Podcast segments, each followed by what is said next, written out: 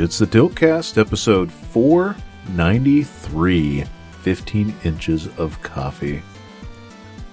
This week, guys, we talk Assassin's Creed Valhalla, Ghosts of Tsushima, Monster Hunter Rise, and Demon Souls. Stay tuned. Nobody gets that name right the first time. Tsushima. Tsushima. Yep. Oh yeah. Oh oh yeah. Uh, Oh. It's all over my fingers. It's the Tiltcast. and we're That's back. what she said. It's all over my fingers. Oh my god. It is 9:34 Friday, January 28th. It's an M-rated show. I'm Nas. I'm Jason. Jason. I'm Rusty. And with the three of us, you're going to get an indeterminate amount of time of bullshit. Bullshit. Um, some games and some news. Maybe.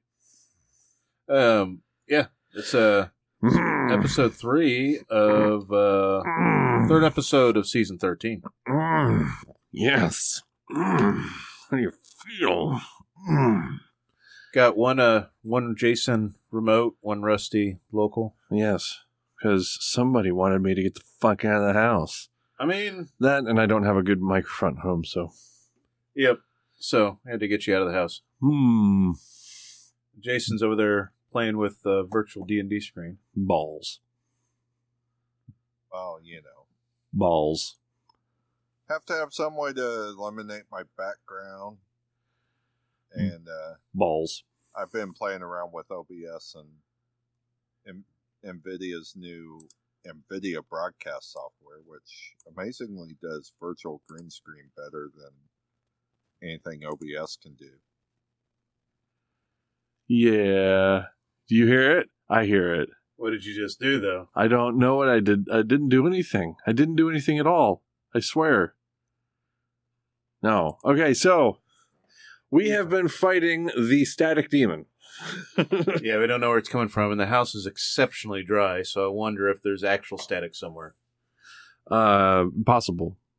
Um it could be coming You from are in a room full of blankets. yes. Uh, we, yes, True. yes we are. With carpet. Carpet and and I just basically ran through the house. That's why I'm winded. Uh but uh yeah, uh now it's gone. That's weird. I didn't do anything, I swear. I swear it's static. I like Uh, I think- static. I think maybe I I think maybe that's uh, that's what it is. We are fighting the literal static demon, um, and it's very possible that there'll be a little We- bit of When you get to break, I may actually bring a humidifier in here and like run it to try to counteract. Do you have a humidifier? I do. Oh my god!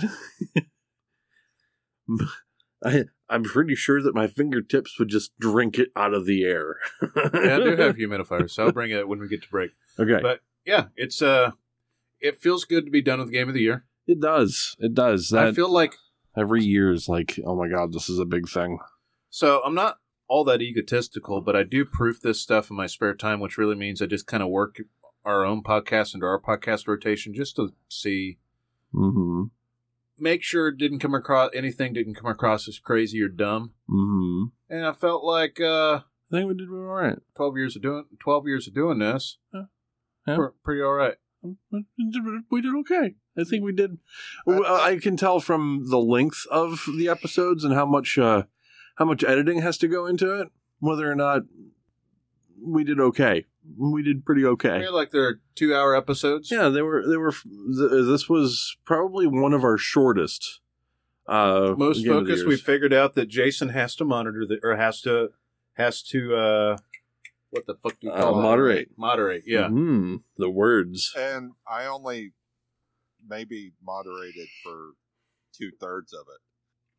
yeah like as much as i respect the bombcast they have the longest fucking game of the year podcast in the entire industry um and it's fun to listen to Well, yeah, but they're usually like three or four parts, aren't they? there are multiple parts but yeah it's usually like 18 to 20 plus hours of podcast for game of the year deliberations Mm, Yeah. Well, they, have, they do have more categories and they get paid to do it and, and so they play more games Yeah, that's right. They probably play more games. That's right.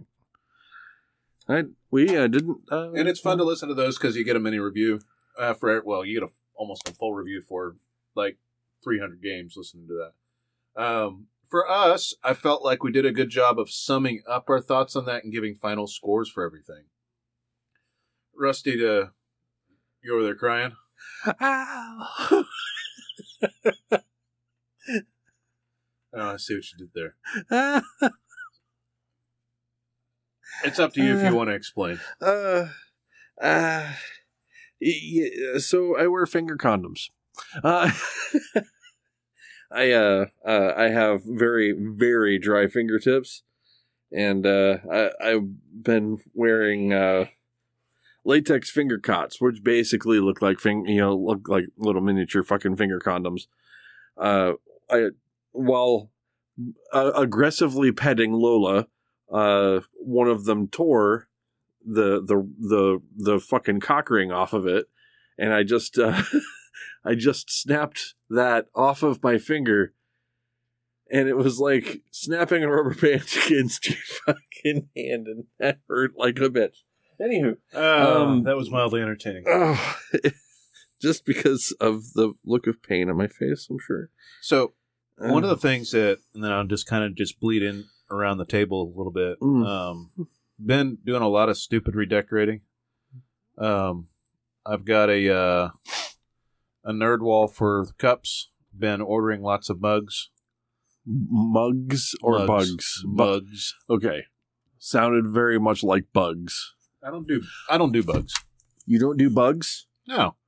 But I found so there's a lot of different places. So if it was a really small game, I would order it direct from the manufacturer, right? If I could find it. Like I am actively looking for a Seven Days to Die mug. Um, they had them, but they keep selling out, and they're like huge 15 inch coffee mugs with like a red insert and a black, you know, like a black, not square logo on the outside, which is kind of nice.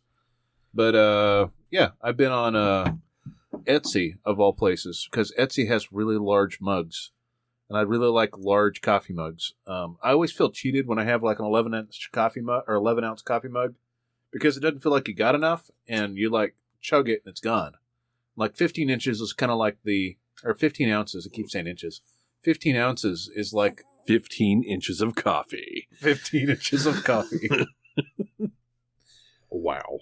um, it's a big coffee. Mm. It's a big mug you got there, sir. It's very, very voluptuous. Um, but yeah, like I found a Witcher mug that's hand that's hand painted and looks really good. I can show you on break. Mm-hmm. Um, was looking for some Lord of the Rings stuff. Right, that franchise needs no more money, so I do not mind ordering handcrafted Lord of the Rings mugs. Right. Got a XCOM mug in the mail. Um, XCOM is also not a franchise that's suffering. um, let's see what else did I get. I found myself an Archer mug. Right, with that tail. That tail against the wall here. I spent money figuring out what kind of dog Lola is. I noticed that. Um, He got an is- ancestry.com of his dog. not for me, for my dog. It cost me 120 bucks. Um, 120 bucks to find out what your dog was made of. I had to swab her mouth. Let me tell you, swab, swabbing that dog's mouth was near impossible. It I- says put a the Q-tip thing in the little pockets in her cheeks. Every time I do that, she'd like look at me and then just turn her head. And I do it to the other side. She'd look at me, turn her head. Like I'd try to get her to be still. She'd wag her tail, then she'd start bouncing all over the room. I just hold it there. It's like, all right, I'm coming for you. It's like airplane. And then I start getting close, and she's like, "Fuck you." And she starts like getting zoomies and running all over the house. It's funny because It says hold it in her mouth for like 30 seconds. how do you hold a thing in her mouth? I'm not, I can't just like clamp her head. Um, so, anyways, it was just multiple swabs until I felt sufficient. So, we did this for like half an hour before I got the swabs. So, so, so, what was the uh, what was the result? Um, not boxer. Not uh, not boxer. I could have told you that. Um, so I don't need to necessarily get the exact, exact, but basically Basically, like eighty six something percent. Like, 80%, 82% pit bull, uh huh. 18% cocker spaniel. I think I think she gets the cocker spaniel from you. Um, well, and it also does like a dog an- ancestry. Yes. So you know, not naming specific dogs, but it says her primary parents was a full blood pit with a pit mix with a spaniel, but that spaniel mix is like two generations back. And the only thing I can figure for the spaniel, because she is a very short haired dog, is just the size. She is a micro dog. Um, she's got some strength to her, but she's like 45 to 50 pounds. 50 pounds when she's little chicken and rice fat. Um, what she is right now. She's chicken and rice fat. Are you chicken and rice fat? Are you a fat bitch? Come on. I mean, no, no, she's she's not ready. Are you not ready? Are you not ready? She's been assaulting Rusty now for about 30 minutes. I know. I can't. I can't ever come do this podcast without being assaulted with love from this dog. Like literally every time. I know you love me so much. But that brings me to my next point is uh. Rusty is Lola's She's primary... swabbing my face right now. Uh, I have no problem getting her DNA all over my cheek. She's uh so Rusty is Lola's primary godfather. I guess I, I kind of fell into this position, but it's okay. I Um, so so I bought a whole bunch of concert tickets that I have to travel for that I very specifically looked for weekend tickets so that because I know Rusty goes nowhere most of the time I play video games. and I figured that she'll just stay with Uncle Rusty. Yes. So she gave me the opportunity to get out of the house. But yeah, I got and I will get lots of very little short white hairs all over the place. I spent Like a my decent amount of money on concert tickets. on my jacket. So a I am- bunch of I'm about 10 percent Lola now. yeah.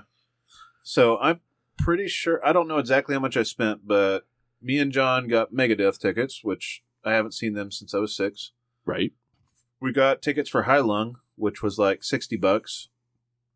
We got I got tickets for and this is nothing, nothing nobody around the table likes, but except for me, I got tickets for Cannibal Corpse and um, which I've actually never seen, and uh, Revocation, which I've also never seen in Dallas, which is going to be a weekend trip. Um, I got tickets for Inferi and Archspire, which um, is fucking only twenty five dollars. Jeez. Um, but that's in Lawrence, Kansas.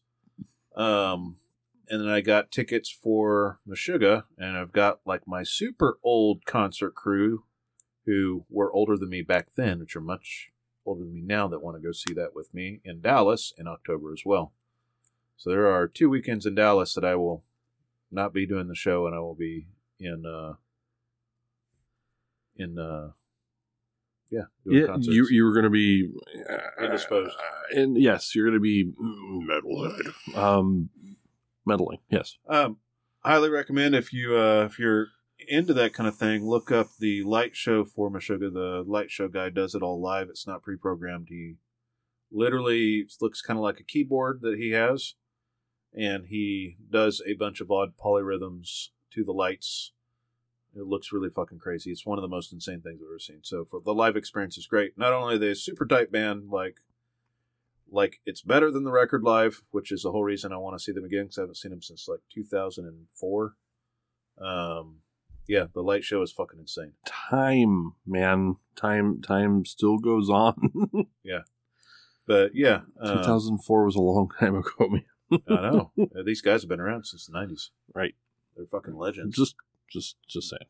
But um, yeah, I've been hanging up all sorts of nerdy shit all around the house. Got a bunch of fucking frames. I got that Dark Souls canvas, Dark Souls. uh, which feels pretty fucking cool. Um, and a bunch of quote unquote semi fine art prints of different gaming media. It's it's pure birth control in here. Uh, It's fine. I think it's perfect. But then again, Just gonna. I've already Wait, hung wait. my hat. I'm just never getting laid again. That's all right. that's eh, whatever. you- You know, I, I sent you a picture of what my date likes, uh, date night's like. So, uh, my left hand and two tubs of bag balm. Jason, uh, Yeah. what have you been up to? I've been uh, aside from from work and just dealing with the kids' schedules. I've managed to squeeze in uh, some Valhalla. Valhalla. That's about it.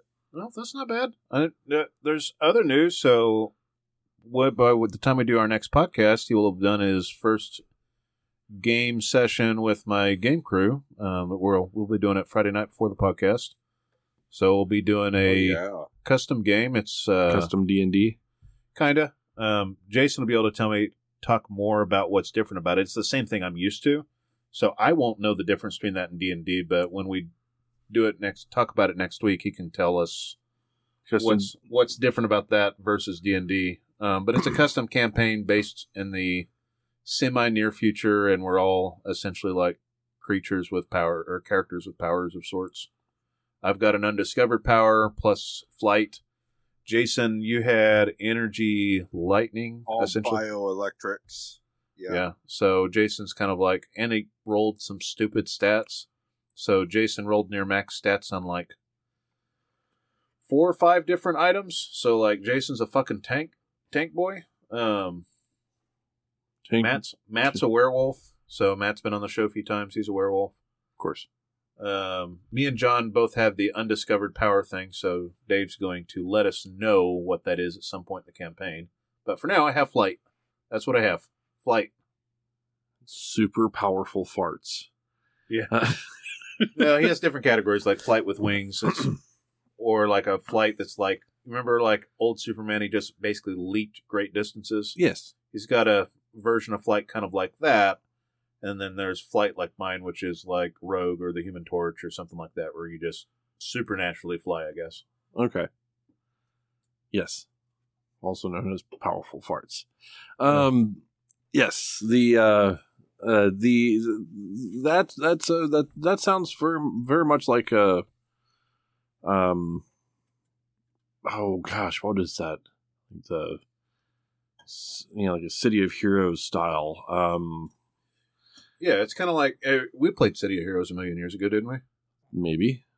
I played it a long time ago. I played that in City of Villains. It, but yeah, you kind of like customize and create a character like that, right? Right. and we did ours in like a post nuclear not nuclear but dave's idea was neutron bomb so like a post neutron bomb society and we're scavengers of a sort we don't really know each other um like the highest level of education is me and matt at a high school education and then john has a elementary level education Oh well, I mean he knows his ABCs. oh did you get the high Nope, school I education went to med school. You went to med school? Oh yeah, but that's because Jason had the most most skill points too, so he had the skill points to spare for that. Um, but yeah, like last before we started last week, before we did our game of the year, and we weren't really talking about anything live. Me and Jason spent about I don't know what an hour and a half creating your character sheet. Yeah. Yeah, Yeah, we had uh, Dave on the phone. We are just kind of getting them all set up. We got them in the gaming crew group so that we can get all of our shit together. And Jason's ready to go to get some uh, old school gaming on. Although I was telling Rusty this earlier, Jason, it's like two thirds game, so just be prepared. It's it's Oh. it's one third bullshit and two thirds game as all D and D games should be. Pretty much. When is I start saying when is it not? I don't know. I mean, I as wouldn't- long as it's as long as it's not the uh, three quarters bullshit and one quarter game like it was with my daughter and her friends, I'm good. Right. Well, your daughter's barely a teenager, so that makes sense. Uh, well, I'm surprised you were able to get him around a table. Yeah, that part's Um, kind of a modern marvel in its own. Right. I would love to actually get into, um, like a a, modern five e you know game. You know that would be fucking grand. Uh, I haven't actually sat down and played D and D uh, as a player, um, since fucking second edition. Uh, so that's that's been fucking you know mid 80s to you know early 90s you know so second edition came out right around that time. Uh and i was that was second edition being a D&D uh, with Thaco. Well, if you suddenly start working days, if I suddenly start work, uh, start becoming a daywalker, yeah, never going to happen. We'll, we'll roll you Um, into the game. Yeah, never going to happen. But that brings me to one other point that I was talking to Rusty a little bit about, and I was, I'll just be honest, Jason, lying to you. The computer was warmed up. Me and Rusty were going over game tables. Yeah. Um, I Weird. figured. we were talking game tables, and uh, so Dad's going to come over here on Sunday. We're going to game plan a little bit, but I had all sorts of different ideas. There's uh, there's one that has a pretty decent concept on its face. Uh, if you look up Wyrmwood game tables, it that'll give you a good idea. But essentially, the idea is you have a, a dice pit right in the middle of your table, and you have the table that top that goes over that. So you pull off the table top, and they have a rail system on the sides where you can put cup holders and dice holders and phone holders and all sorts of shit. And Rusty was like, "Yeah, you just create a lip and you just like poke the top part of the lip underneath the lip on the table, and then you know gravity does its has its way with it. It rests against the table. You can slide it around, move it around. Doesn't because I had thought I'll just do a big hinge Right. where it can put shit, and you're like, no, no, no, no, no. There's there's a better way to do this, and Dad Mm. has a router, so we could absolutely route out an edge Yep. Just an L-shaped groove is all you need. and then create that. The harder part will be creating the custom holders of things. The um the part that goes into the um into that groove, you know, it it can it be, could be a piece of hardware too. it could be a piece of hardware. It could be a piece of metal. Maybe like Um, an L channel or something like yeah, that. I, that would definitely work. In fact, you know, you could just get a an L-shaped piece of bracket and then screw that onto whatever you know whatever wood piece that you want to have, and it would slide around perfectly fine in there. Uh, that would work great. Actually, it would be uh, a lot more durable than routing out a piece of wood. I'm just more of like it's more to me ha- adding extra metal to a woodworking thing. It just I understand that you're getting extra structural integrity, but it's like more bespoke if it's all wood. Does Yeah. that make sense? Well, my dad is a semi carpenter, and what I mean by that is he can make his own trim and do stuff like that. Right? He does home remodel shit and windows and doors, and has all these tools. When I talked to him about it, he seemed really excited. He's like, "Oh, we could do a woodworking project." That would be awesome. In fact, I think that would be great for you guys. Yeah, and Dad's getting older, so like this would be a really good thing to do, and then hopefully build something really fucking sturdy. And when Dad leaves, like that'll be something to be like, I remember I made that table with Dad, kind of thing, you know? Right. Yeah. And it would. Uh, it, that's why I said, don't cheap out on the materials. I I know you you kept you know you kept saying something about plywood and this. And I'm like, don't do plywood.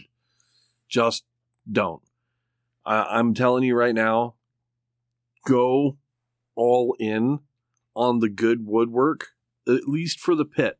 Like you can do whatever you want for the top, uh, but eventually you're going to want one good solid top uh, for the table. But the base, that frame, that pit, that you know the the pit and the you know the groove for the rail system, you're going to want that in solid wood and you want that to be as sturdy as possible because that's gonna that's gonna be the thing that lasts. You can always redo the top, but you you want the pit to be you know Well, very if I could get super fancy with it at some point, like I could uh, pay Trent to do some etching or something into it. yeah, well, I mean, at that point, you just go for you know like a custom top from him, and I think that would work. You know, that would do custom top, and then do like maybe you know the custom rail inserts, so that you can have you know stuff that sits in there, like those the the little dice cups that I, that you can you know that you see that could sit into those uh, into that groove system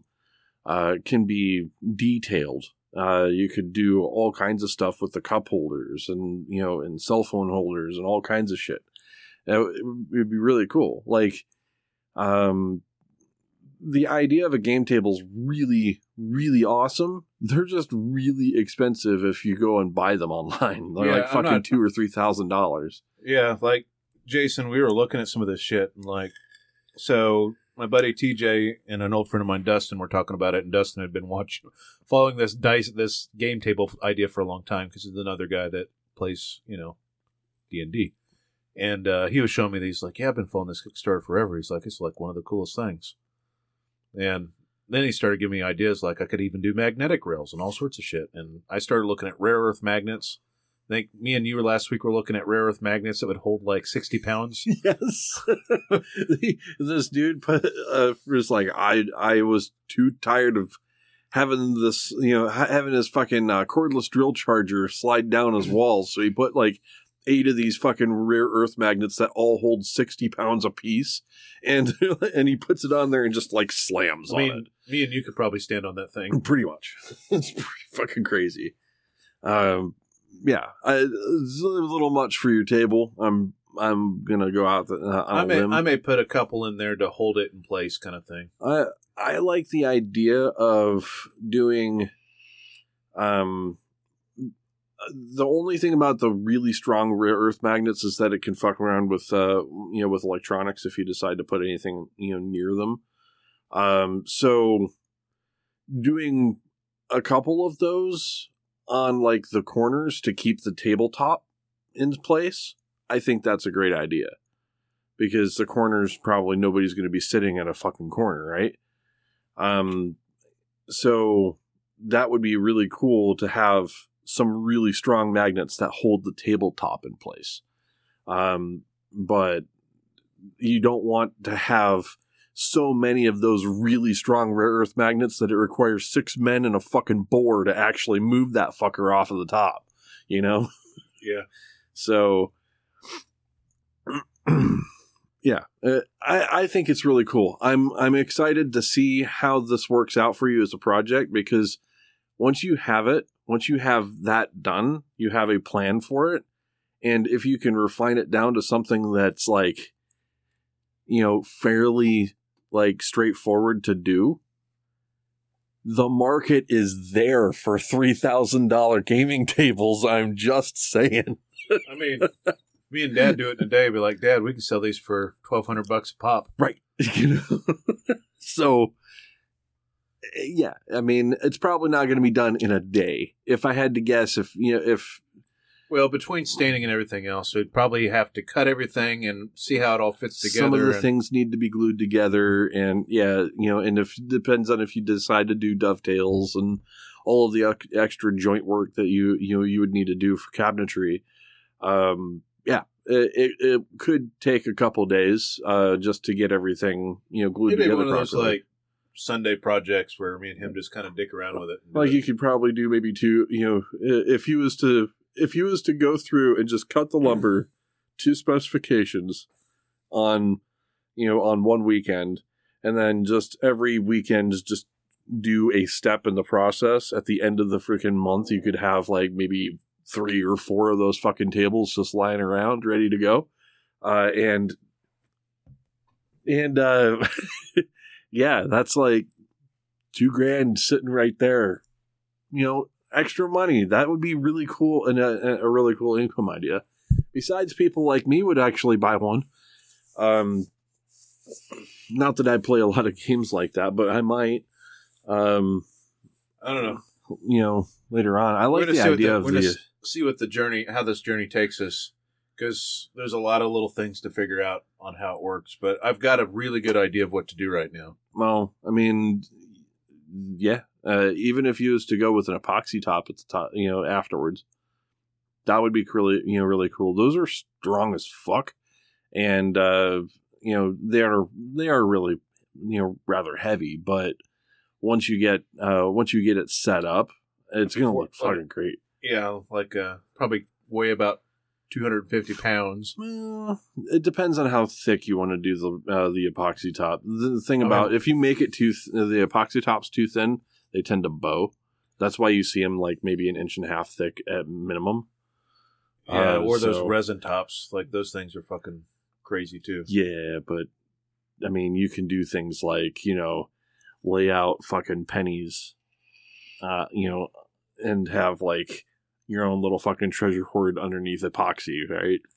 I don't know. Uh, just things like that. That's that's the uh, kind of uh, unique, um, the unique kind of stuff that you can't find, you know, at any shop. Right? You have Yeah. you you make that shit, and that's going to be like one of a kind. You know, it's really cool.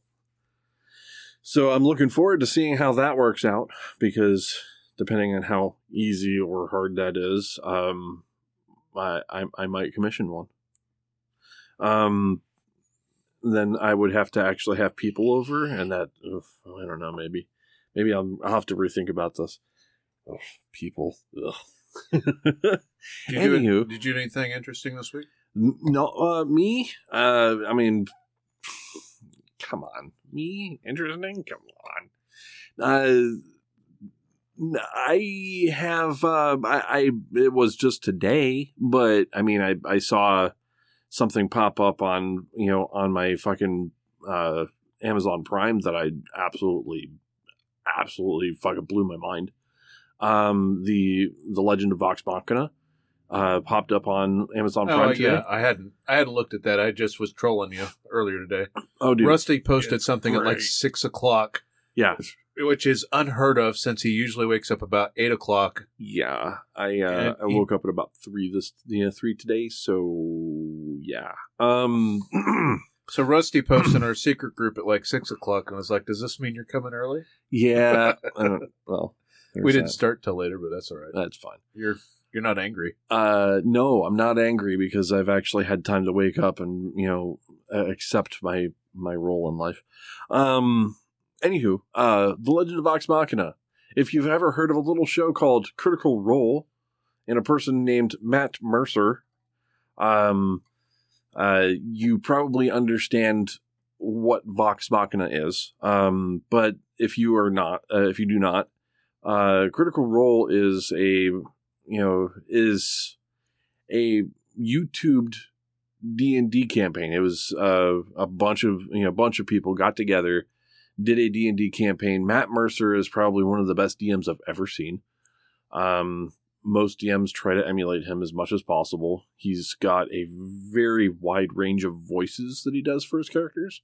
Uh, and he is But able to he's a fucking voice actor. yeah, he's a voice actor, but um, you know, he does he he keeps. it's it's it's like if you wanted to ever have a DM, you want him, or somebody just like him. Um, I honestly have not watched much of Critical Role. I'm a, I'm familiar with it. Um, and I'm familiar with Matt Mercer. I've seen a couple of the, you know, couple uh, sessions uh, with uh, with Matt actually DMing, and that was it was good food for thought when I was decide, you know, deciding whether or not I wanted to do you know, to DM again, um, because it's you know he takes a unique approach to things. Um, but long story short, uh, it's basically every D and D player's dream come true to have their characters realized in some other form uh, Oh, art so form. It's, it's his campaign on a TV show. It is it is Vox Machina is the group name that's you know the the characters yeah, I had, name. I had no frame of reference in your posting. I was like, oh, it's just anime bullshit. It. No, it, well, it looks very anime, but it's actually plays out. Um, it's, uh, it's that Western anime style. It's more cartoon than anime. Um, but uh, it's very, very geared towards adult, uh, adult people. it's very adult. Um, the the the the very first scenes have to do with the uh uh the gnome bard you know getting it on um it's it's very adult um it is a very very truthful you know faithful uh, representation of uh you know of uh, uh of basically adult d&d it really it, it's every time i go back and think about all of the characters that i've played i would love to have a movie or a show or a cartoon or something of their exploits.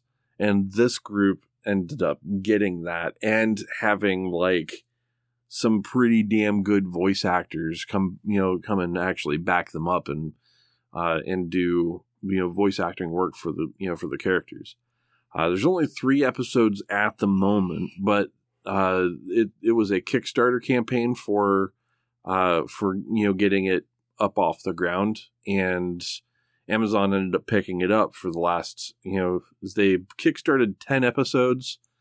Um, Amazon picked it up and added two more, so there'll be twelve episodes of the first season, uh, and then before it even aired, Amazon had renewed it for a second season. So, uh, so the first few, uh, first two episodes basically is the introduction to the characters, uh, so that it's not a cold open. Um, but it's, uh, it, it is a very good introduction to the world, uh, and what kind of show it is. Uh, I think it's a really strong introduction. Uh, and then the uh, the third episode is actually the start of the actual campaign that the players played on Critical Role, uh, and it's that I think is what's going to make this unique is that you can go back and watch the Critical Role uh, campaigns. They're like three hour long freaking episodes on YouTube, and it's just like it's it's like watching somebody play D and D because uh, that's exactly what it is. Um, but they're all voice actors, so it's fairly entertaining. It is very entertaining. It it, it is very very entertaining. Um, and uh, you know, just being able to go back and see where it came from and where it shows up on you know you know in the animation. Uh, they keep a lot of the gags together. Um, uh, so there's there's a bunch of really cool references to the you know to the characters, and it's, it's awesome to see characters realized, uh, you know, in in a form of art, and that is uh, I'm looking forward to seeing more. This is a really really good show. um, yeah, I I started watching it yesterday, and it's it's pretty top notch. It's got like a perfectly 100% fresh on Rotten Tomatoes. Uh, uh, not that I really care about Rotten Tomatoes, um, or any any form of critics whatsoever. Um, but I watched the first episode, immediately hooked in the first five minutes. I was like, "Damn, yeah, this is good." I haven't watched Critical Role, so I, I know of it. That's that's about me. I mean, I know of Matt Mercer. I know of Critical Role. I even knew of the name Vox Machina, so that's when it it came across uh when it came across the feed on on my computer. I'm like, oh my god, that is that the same Vox Machina? And of course, I click on it five minutes later. I'm like, yep, that's the same Vox Machina. Uh, so I'm like, okay, uh, I now need to watch all of these. Uh, so that is now on my watch list. That is, it's, it, I recommend it. It's, you know, it's very rated R. would you, would you, uh, would you agree, um, Jason? Uh, very, oh, yeah. very rated R for a cartoon. Um, very rated. I mean, the first, the first fucking episode in inside the first five minutes has tits and ass. Yeah, uh, yeah, animated tits and ass, Tit, uh, animated tits, uh, and and and yeah, uh, we could we could definitely go uh, a, a long time without ever seeing the the the silhouette of gnome balls, but uh, that that happens. Um,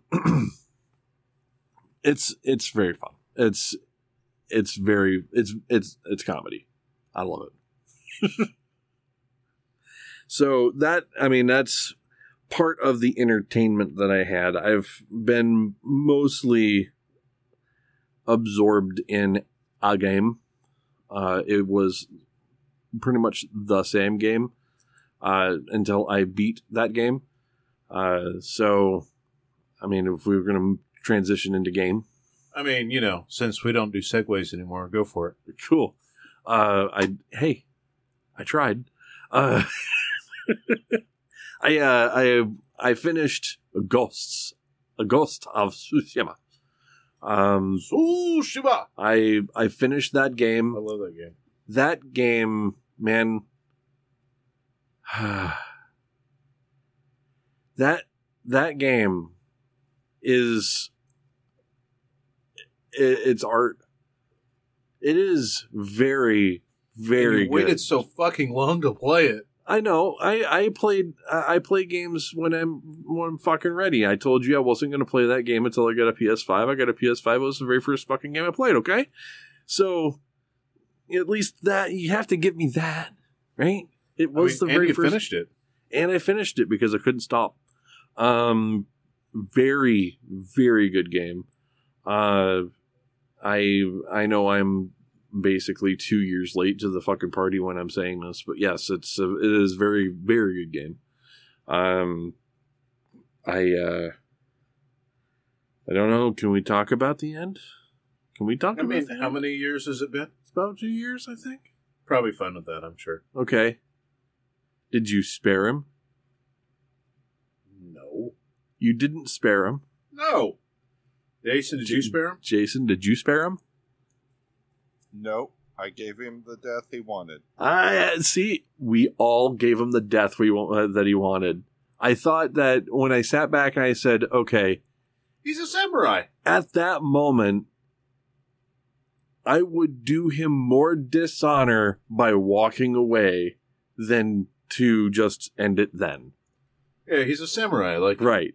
I mean, if he wanted to live, if he and- wanted to inflict maximum shame, like I felt like you had a lot of investment with him, right? right, Like, you need to. That's the culture. That's what they do, right? He wanted an honorable death.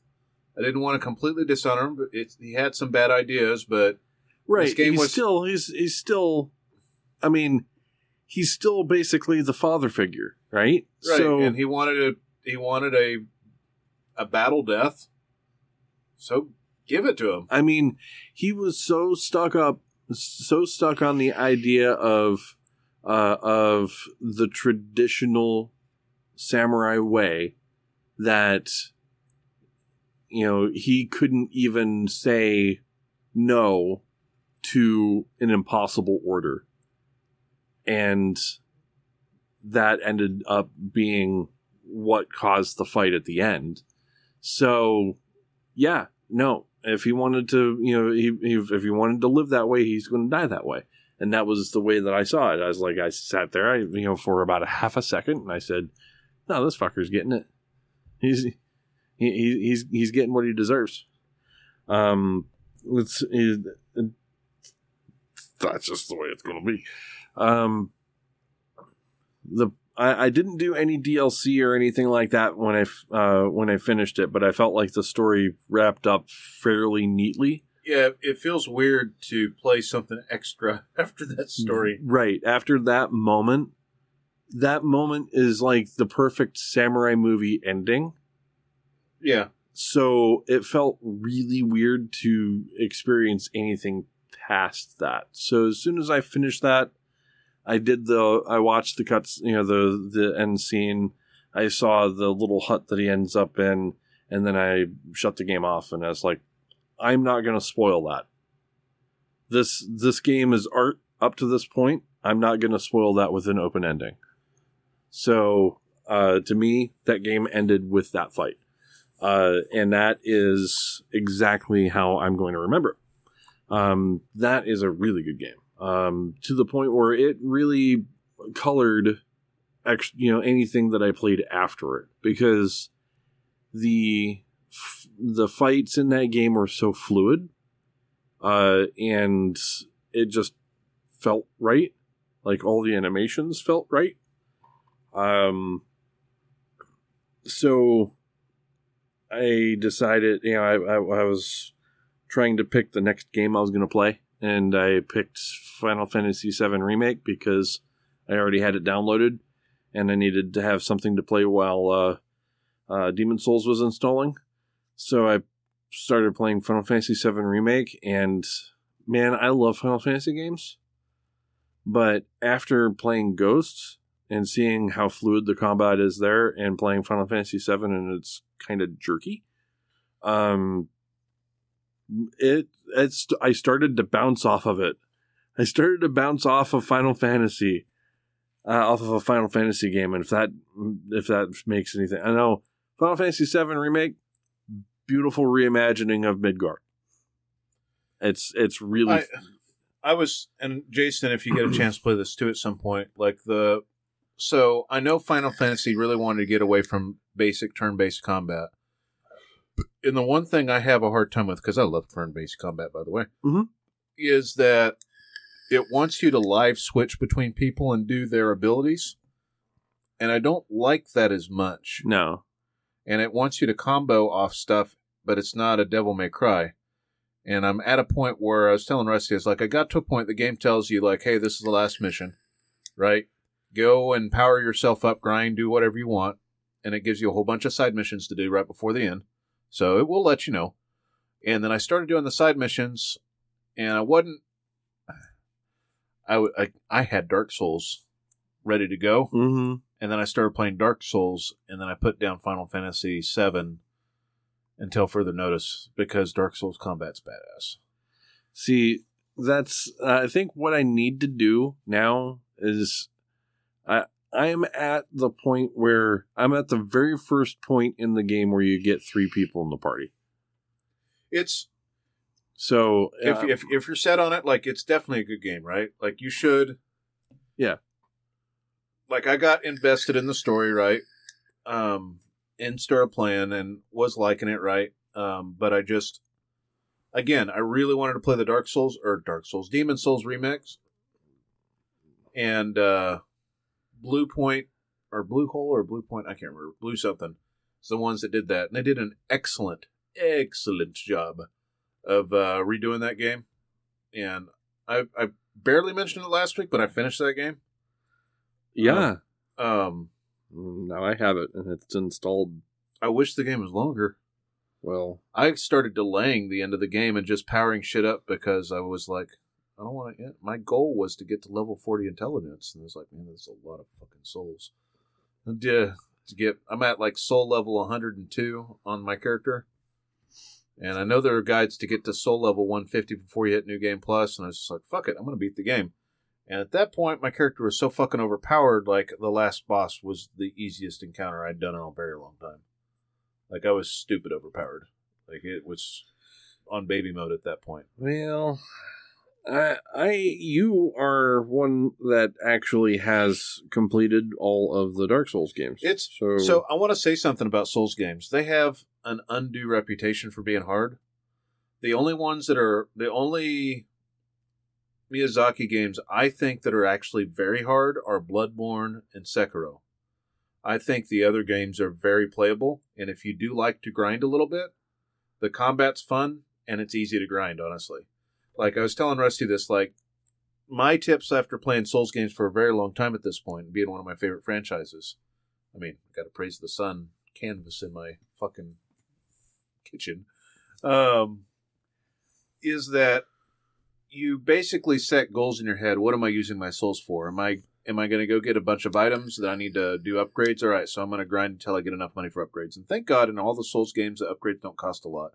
Really, the materials for the upgrades are what you got to find, and you kind of start to find the areas where things drop. Then you figure out what you need to do or how that run goes to get things to drop, and then you run that a few times, and you're like, all right, I got a mater- bunch of materials to level up these two weapons I really like. I'm gonna go ahead and go level those up. All right, so I'm probably not gonna get more materials from this area that are gonna upgrade this further. All right, time to go back to the leveling process or kind of mapping out this dungeon process, and then you kind of go through and figure out the level with the idea of if I lose souls, I lose souls but I'm mapping this area out. And now I'm in soul grind mode where I'm going to get souls to level my character up. You when you start to bash your head against a wall, that's when you know you got to upgrade a weapon or you got to upgrade your soul level to get the stats for the weapon that you like. where you gotta get good. Yeah, the get good thing and the elitists that play Souls games, like I'm not an amazing ARPG player, um, but I got the rhythm down pretty well. And I'm not. I would venture to say that both of you are better at both shooters and ARPGs than I am. I'm just very methodical. The thing that I am, I've got is some crazy patience for stuff like like figuring out mechanics and the methodology behind stuff. the the so I, I remember I remember my uh, my I I can't even tell you which game uh, which Souls game it is. There's a moth boss. Yeah, that's uh, Souls one. Okay, so um that was what broke me. Yeah, were you doing it with melee build? Uh, I had I had a very shitty bow. Okay, so shitty bow's not the way to do moth boss. Moth boss is a naked run build because you need a lot of stamina. So you put on enough armor to have some kind of damage reduction, but you want to get below like 25% so you get the god roll and you just you're not blocking, you're just fucking swinging when you get a chance and the rest of it is fucking rolling all over the place to you know to finally take him out. I I, I no. I, I it, and I remember was- that from like probably almost 10 years ago. Right. Well, I, I remember Moth Boss broke me. Uh, there was another boss that uh, that was I think it was in Dark Souls one. Uh, this very cramped room, uh, and like big wide slashes, like very fast boss. Um, I it was almost uh, like a, a a- demon that was like on all fours, just basically like fucking slashing all over the place. The the biggest tip I can Um, give any newer Souls player, right we're about to hit Elden Ring, is sword and board, get a shitload of stamina, a shitload of health, and a shitload of strength. And you go straight strength build. You just stack strength, stamina, and vitality. and that's and the problem. I mean, for me, strength, you know, with that kind of a uh, with that kind of a mentality, that mindset, um, I bounced off of that moth boss because I didn't have anything that was ranged or could do any damage to it, uh, and I just couldn't work out the fucking It- mechanic. And you like Monster Hunter, which I think is a harder game, honestly. Uh, see, Monster Hunter, I don't uh, see Monster Hunter for me is it's it's gonna sound very fucking weird, but you know you learn the move set of the monster and then you react to it based off of how it moves. That's exactly what you do in I- Dark Souls. I know, but for some reason, Dark Souls seem you know I. To me, it just is different enough. Jason, you played Dark Souls 1. Did you beat it? Yeah, I beat it. Do you remember what kind of build you went? I went light and fast. I took the risks. I died a lot.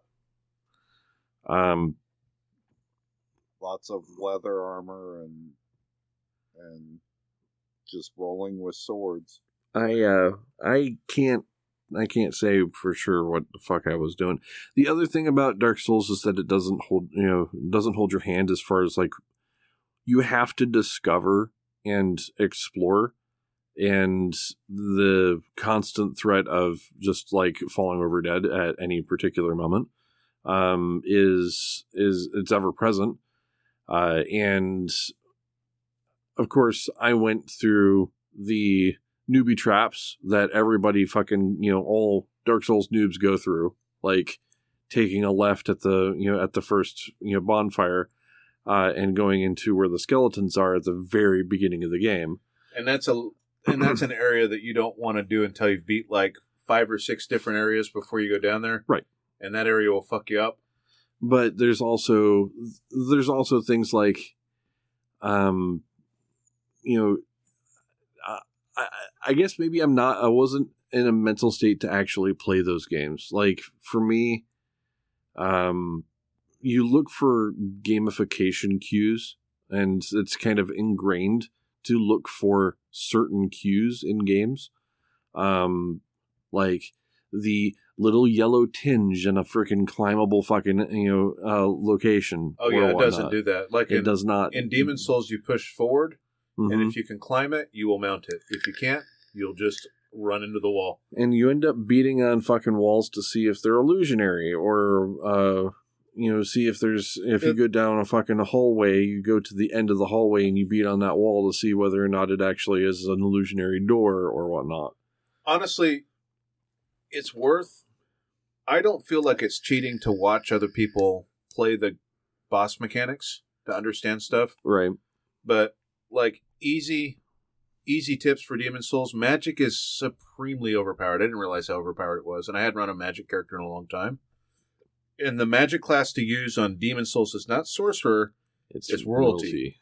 and the reason is is royalty is a good is you can play as a sorcerer, but you can also it already has the stats to use a lot of melee weapons, and so you can because when you start off that game, you're not going to have the magic pool to go pure magic in most cases, and even throughout most of the game, it was about sometimes fifty percent melee, fifty percent magic. But royalty starts with the ring that allows you to get uh, Magic mana regen. Yep. So And so you can anything, and it does magic in a way where you just lock onto a target and shoot, and as long as they're pretty close to where they were, the magic will hit them, which makes aiming magic pretty easy. Um, there's some other random tricks I figured out, like if you have a bow, you can aim the bow at a spot, and as long as you're still looking there, you can switch the bow out for the wand, and now you can shoot your magic at that same spot you're aiming. So you can snipe shit with magic sometimes, which is kind of crazy. And then I got so good at sniping with understanding my where the cursor, where the middle of the screen was, that I would just snipe shit like no scope it with my magic. um, magic Okay. no scopes. magic no scoping. Um, Okay. but if you want a good mix, It reminds me of the uh, of the monitors that have this, you know, the uh, the software crosshair in the middle of it. Yeah. If you if you want to play it on broken mode, like if you can get past the first boss and start to level up royalty and play a magic hybrid build, that's fun. But you do get a whole lot more weapons playing a melee build that are pretty cool. Because you don't have the stats to really do a lot of the weapons, and like having a shield that has like 100% fire resist takes 22 strength, which means you got to invest in strength Right. um, and a lot of stuff like takes a certain amount of dexterity. So like I spread out my points a little bit heavy in some of the melee stuff just so I'd have access to play with things. But in the end, and my fucking magic, like if you understand the damage numbers for a regular game, like my magic's hitting for like five and six hundred, which is super stupid unless you get the dragon bone sword, which hits that hard, but it hits that hard very slowly, where my magic hits very quickly. So like you get a magic ring, you get a fucking weird head wrap, you get a uh, fucking kris knife that you wield in your offhand with your wand, and you just fucking face roll shit. I did a so there's a boss. There is one boss where you have to do a slight amount of PvP. Yes, I heard about this one. It's actually it's either an NPC or a character, and it's like a 50-50 chance. And the character's going to be within 10 levels of you. So I face rolled the character pretty easy, to be honest with you, because he didn't realize I was also magic class.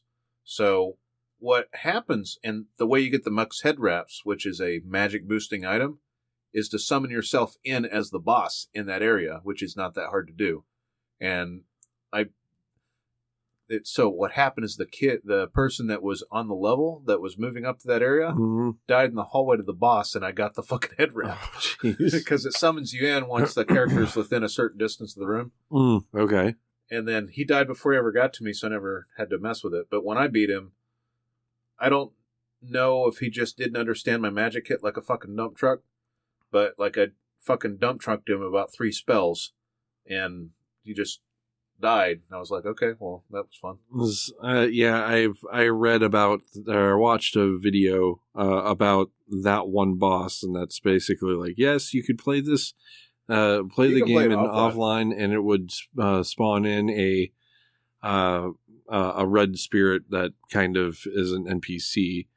Uh, but if you play it online, it's most likely going to be another player, uh, and you have to you have to you know get past that hurdle of you know PvP fighting just But- for that one boss. if you if anybody needs a good Souls player to watch that's entertaining, um, called Fighting Cowboy. Um, I've watched him off and on with Soul shit for a very long time. He also does Nioh. He does Monster Hunter too. Um, he's entertaining. He does a pretty good job of explaining stuff. He makes some crazy notes, and so like he plays through with his character, and then goes through and makes a whole fuck ton of notes, and then walks you through essentially a whole entire level, secrets and all, up to the boss with his build, which he usually does strength builds to start because that's what most newer players play. And then he also likes magic builds, so he'll usually do like a magic run through after he's done his tutorial. But uh, yeah, if you're ever curious, like strength build is what a lot of newer players play, um, and it can essentially show you the whole level. I think he's excellent streamer. Yeah, I I have seen a couple. Um, I was looking at. I was just watching some YouTube videos of uh, of like what to do, like those list, you know, those list videos of like ten things I wish I knew uh, before I So- started playing. Dark Um, Souls is more forgiving than Demon Souls on a respec because there is no such thing as a respec with Demon Souls. You just you fucked up. Well, you're gonna level a little bit more and get some more points, and now you just have your stuff more spread out. hmm But um, in the fact there's no bonfires, so you just run the whole a whole chunk of the level to get where you're at. But Right. honestly, after I played it a while, like you know, it's 30, 40 minutes worth of gameplay through that whole section, depending on how fast you are. The the other thing about the other thing about I got sixty hours out of my first playthrough. Right. Well, the I have to have uh, I have to have something also that I can, s- s- you know, s- set the controller down for um uh, for a minute. So look up how to pause it. So with the PS5, you can put it in like screenshot mode, Uh huh. and it pauses the whole game. Okay. Well, I, I need to figure something out because I know that you can't really pause uh pause these games, um, and that is and that's that's fine, but I don't always have um uninterrupted attentions, you know, situations. So um, I I tend to ooh shiny someplace else, uh, and I need the ability to pause. Um, so. I want to stop for just a second though, because I wanted to get to Jason. You said you'd been playing Valhalla, right? Yes. Yep. So how's that treating you so far? What are you playing it on Xbox or where are you playing it? Yeah, I'm playing it on Xbox. Crystal found the found a disc for me. So Mm. Crystal found a deal So somewhere and was like, that. Mm. "How's it? Uh, what you think so far?" This is I Assassin's. Creed Valhalla, right? Yeah, Vikings Yeah, Creed. Assassin's Creed Valhalla. Yeah, Vikings Creed. Um, I'm only a uh, a few missions in because I've only put a couple of hours into it. So I like it a lot so far. I, I'm glad I didn't say what I was about to I say. I will be honest that a lot of the uh, I don't know. Maybe you saw this too. A lot of the uh, uh, graphics just look a little rough. I think that's Xbox. I think that that's yeah. I could show you a comparison of it on my Ubi account on my PC, and you'll see what I mean. If I decide to install all 150 gigs of it, because it's fucking huge. Yeah, I know. I'm good. Thanks. Right. Um, so on the Xbox, it looks a little rough, and not. It's not um, detracting in any way. It's just something I noticed off Does it- seeing because you know Does it run at a good frame on- rate? Even on Xbox, Halo Infinite was so pretty, Yeah, but does it does it Uh, run pretty uh, but smoothly? it runs well. Yeah, they probably got it in a place where it would run at 60 FPS on a on an Xbox. I the game looks really good on PC. It doesn't do ray tracing, but um, it does do DLSS, and I still think when I was playing it about a year ago, I had to run it in 2K to get it to run 60 FPS because it just there's a lot going on. Yeah. It's very That's probably the biggest thing. Is I'm. I think it is running more in 2K, and I'm playing it on a full 4K TV. Well, it's that, and it's probably upscaling from like 940p or something like that to make it actually work. Yeah. Because Xbox, the Xbox One, right, was doing a lot of upscaling from like 940p. I think was like the magic number or something like that to get stuff Yeah, running I'm in 4K. on a 1S. Right.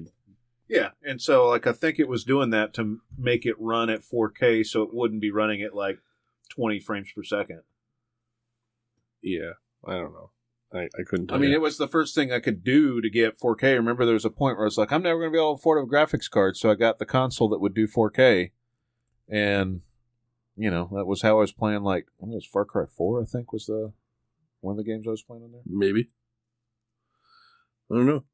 But so, um, I don't know how you're playing it, but don't treat it as much like an Assassin's Creed game as just a Viking simulator. And you can you can stealth all the shit you want, but you can totally just go balls to the wall, dual axes, and just be a Viking. I mean, so far I have been a Viking, but like I said, I'm only a few missions in. So like right now, I've got um, uh, just got the Hidden Blade like a mission and a half ago. So Yeah, it's going to open up. The, so that first area that you're in is teaching you some of the mechanics of the game. There's a whole lot to do once you get past that area. when you start to sail away, you will know that you've gotten to the end of that area. Oh god. Sail away.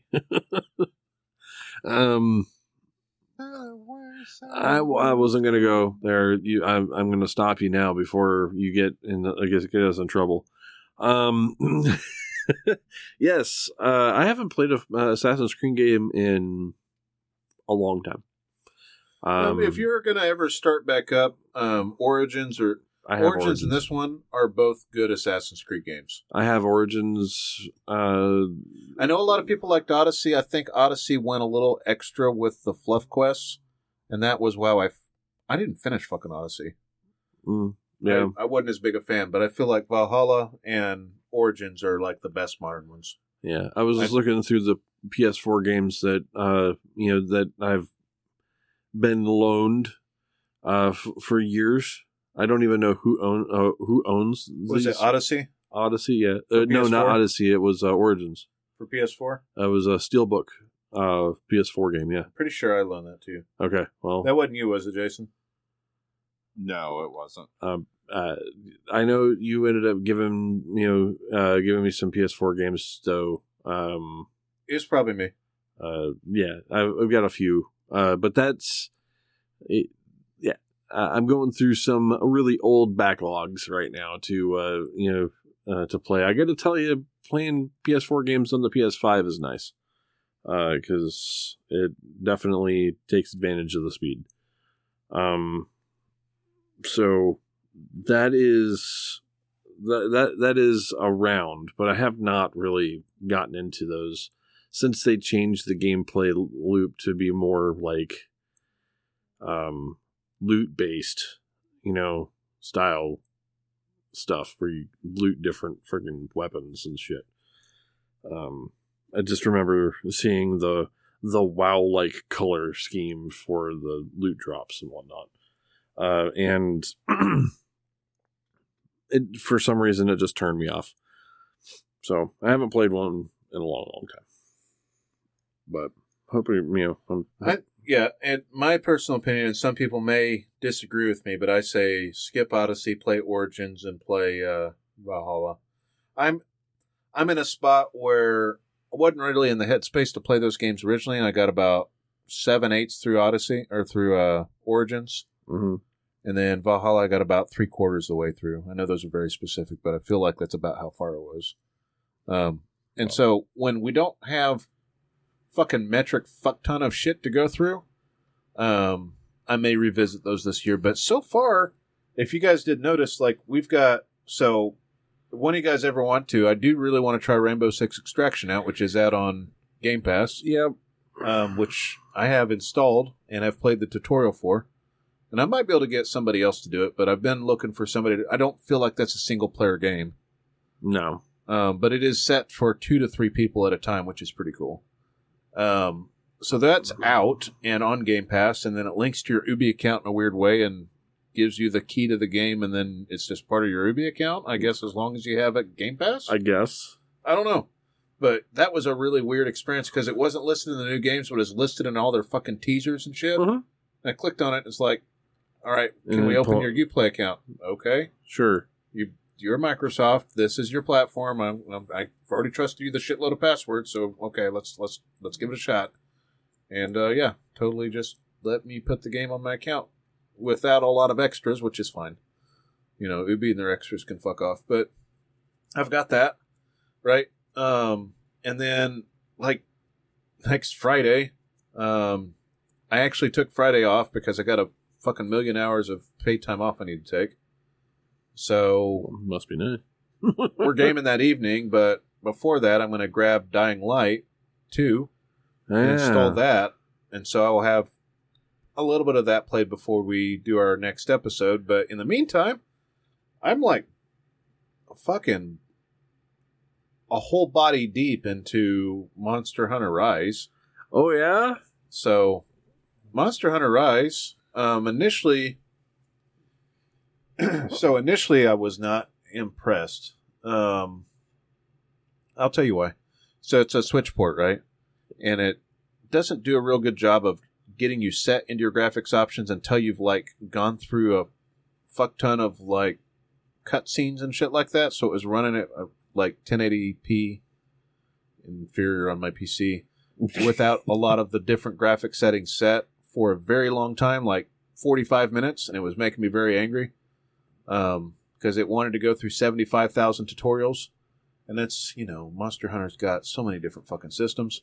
Well, And and that was really getting on my nerves. And then finally, finally, finally, it let me save because you can't adjust your gra- there's certain graphic settings you have to adjust in game, which is weird. You can't adjust it from the main menu. I can't change the resolution from the main menu. You have to do it while you're in game. I was like, just let me add, lock in my FPS and set it at 4K and play this motherfucker. Like I'm sick of seeing fucking jagged edges. I want to play this in fucking 4K. fucking snob. Yeah. I'm getting really fucking irritated at the game. You are such a goddamn graphic snob. If you got if you got the toys, I want to play them. I I I I'm saying that, but I'm, I'm I'd be the same way. So finally let me do that. Right, it wants you to go through because it's you know it's it's like Capcom's flagship game, right? Um, and then you know once I got into it, there's a lot of tutorializing that really annoyed me because I just wanted to play. That's the way Monster Hunter is, though. I remember, and uh, like it just wanted to go and go and go. So I struggle bust for the first two hours because it's two hours of tutorials. And then I just watched a couple of guides, and then I went through and played with the weapons to see how they're different. I didn't understand. There's I got this thing called wire bugs, Yep. And wire bugs allow you to do additional attacks and maneuverable maneuverable options while you're in a battle. Mm-hmm. And uh, didn't really catch on to that initially. I didn't really quite understand it. And so I played a lot of different. I was like, I'm going to go longsword. That's typically what I do, or great sword, which is what I typically do, and or fucking gun lance. And I found I wasn't liking that very much. So I was like, you know what? I'm going to do something I haven't done in a while. I'm going to try ranged. And so I tried heavy bowgun. Heavy bowgun. Yeah. I went heavy bowgun, and it actually works pretty good with Yeah. the fucking wires Oh yeah. with the wire bugs gives you a whole level of maneuverability you didn't have before with bowgun, which helps you get out of situations. But then, after playing heavy bowgun and destroying some monsters, I went light bowgun. And light bowgun is actually really fucking good in this game. It is consistent damage all Mm. the time. I can kill things so much faster with a light bow gun than I can literally do any other weapon. Um, I, uh, for me, it was heavy bow gun, pierce ammo, hit the thickest part of the body, hit as many times So, as you possibly can. Heavy bow gun does take a little bit of extra finesse because you can charge up most of your shots. hmm which is great. But light bow gun, you just get within optimal range, and you can do this wire. This so let me explain the wire bug. hmm You got this little moth thing that he throws up in the air and connects magical Spider-Man web to, and then reels himself up into the air. And one of the abilities with light bow gun is to get yourself. It's called vault. hmm If you vault up, you look down with your character, and if you're above the character and you hit the button to set your charge, you now plant charges on the monster.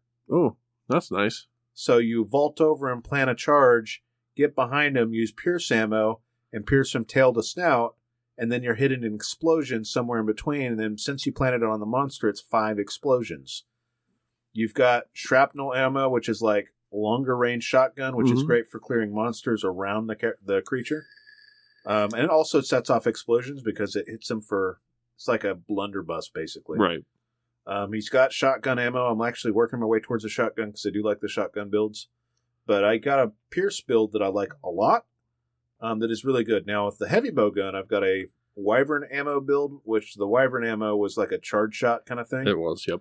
and the one I have is a Gatling gun. When I d- engage the special, Oh yeah, yeah, yeah. That's then- normal. Yep. when I down the creature, then I can try one or two things. It'll be a cluster bomb that I launch, or it'll be the wyvern shot. So I've got five of these that he charges up super high and then does like fucking five minutes of damage in a second, um, which is fucking crazy. But you have to get the creature in a spot where you can charge for like three seconds. Fucking cluster bombs are are yeah. As soon as you get a fucking you know something knocked over, clusters are are great unless you are fight, uh, fighting that monster with a, a, a bunch of uh, longsword buddies. Because the longsword buddies get knocked over when they hit you know get hit by clusters. At least they did in World. But Um, yeah, like there was even watching a video of like builds and stuff like that with light bow gun. Apparently, like the top weapon right now is still longsword, hmm and then it goes like great sword, hmm then light bow gun, then bow, then heavy bow gun. But those are like Huh. the top weapons right now. And bow gun, light bow gun was never a top weapon in world. Like No, it, it because it- sucked. it- you got consistent ish damage, but it was nowhere near heavy bow gun or It, bow it was Like light bow bow with- gun was you know was more status. status. Yeah, And you've got bow guns that give you a shitload of status, but a lot of these guns, like there's a status gun with rapid fire, hmm so you can paralyze a creature in a couple of volleys. hmm Um, but there's a lot of like even there's one that has like consistent normal shot rapid fire, and it hits like a fucking truck, like because of the ability to stay on target all the time. Because with you know any of the other weapons, right, you're always repositioning and then get in a position to strike, and then you get it. And especially like gun lance, like I still at one point I was really fucking good at gun lance. I fucking suck at gun lance in this game. All, most of the creatures I run into are really mobile, and I think until I get to the bigger creatures, I'm not going to run as much gun lance. Now you get to a, like a really big creature that's always attacking you in my face. Maybe I'll go gun lance because I'm gonna have a shield with 100% block.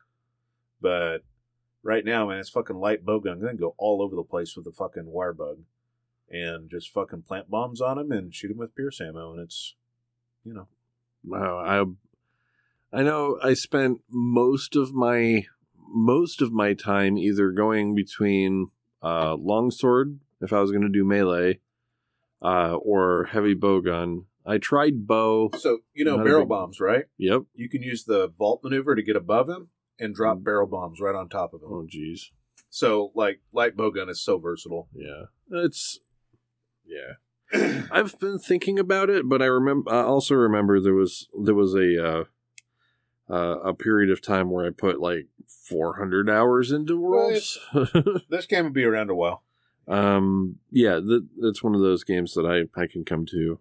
I've been it's been a podcast game for me. I literally just kind of rock out to it. It's like, all right, so I got a couple hours. We'll listen to a podcast, turn the music on silent, and then just go do hunts, whatever I want to do. Right? Yep.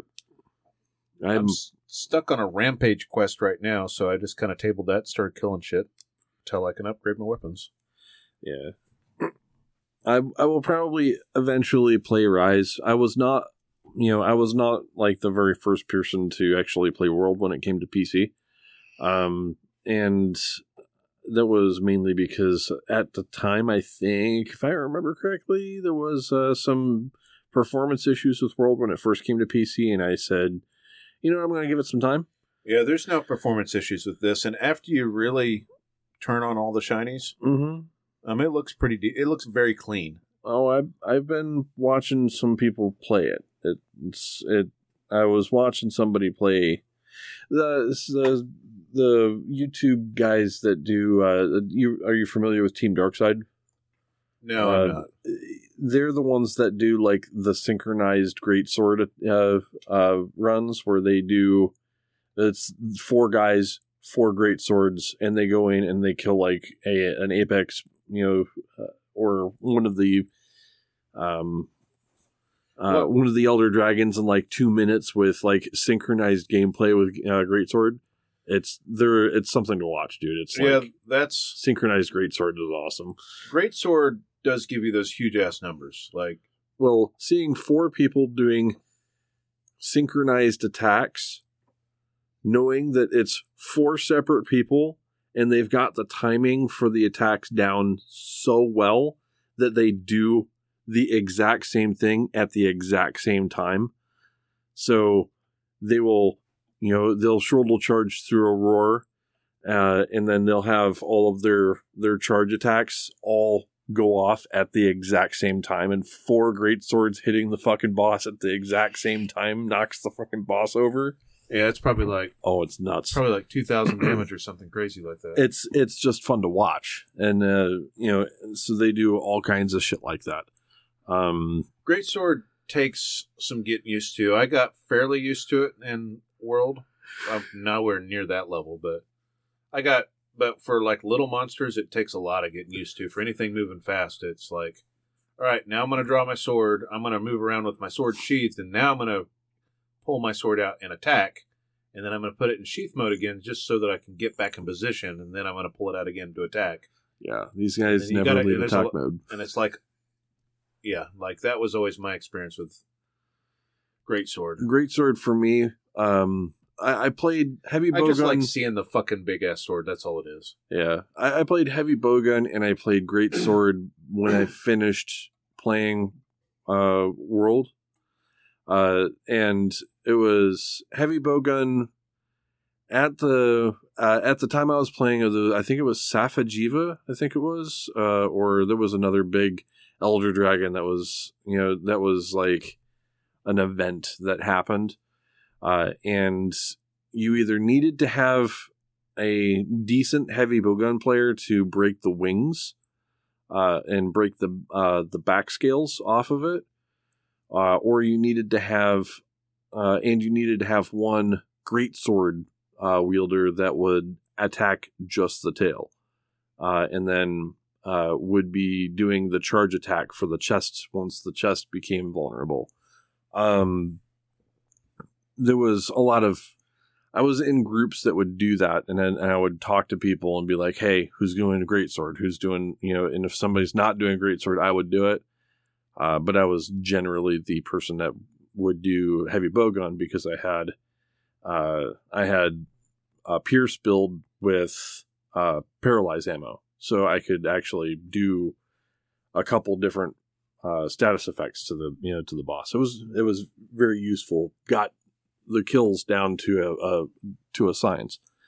But yeah, I mean, I played a lot of Monster Hunter World, so I was automatically uh, automatically interested in Rise. It's just uh, there's other things that's on my plate. so between Final Fantasy 14, which I'm going to keep up with, I have actually played a lot less of that game um, recently, and it's probably just going to be in maintenance mode where I log in, do some you know do some dailies, play you know play some things with uh, with friends, um, but not like the last few months. Um, uh, Lost Ark is coming out really soon. Um, pro, uh, was it in about a week? I think it is. Um, a little over a week. Uh, so Lost Ark was, you know, is something that I've already got, you know, it's bought and paid for. Uh, I got one of the founders packs, so I'm going to play that So- a little bit. that really comes out next week too Uh, not next week. I from I want to say it's uh not next Tuesday, but the week after. Oh my gosh. Um. A R R. i figured you'd know that right off the top of your head Uh, th- the dates changed um a little bit, so I had to actually have to look. Uh, and of course, why does this have to do this?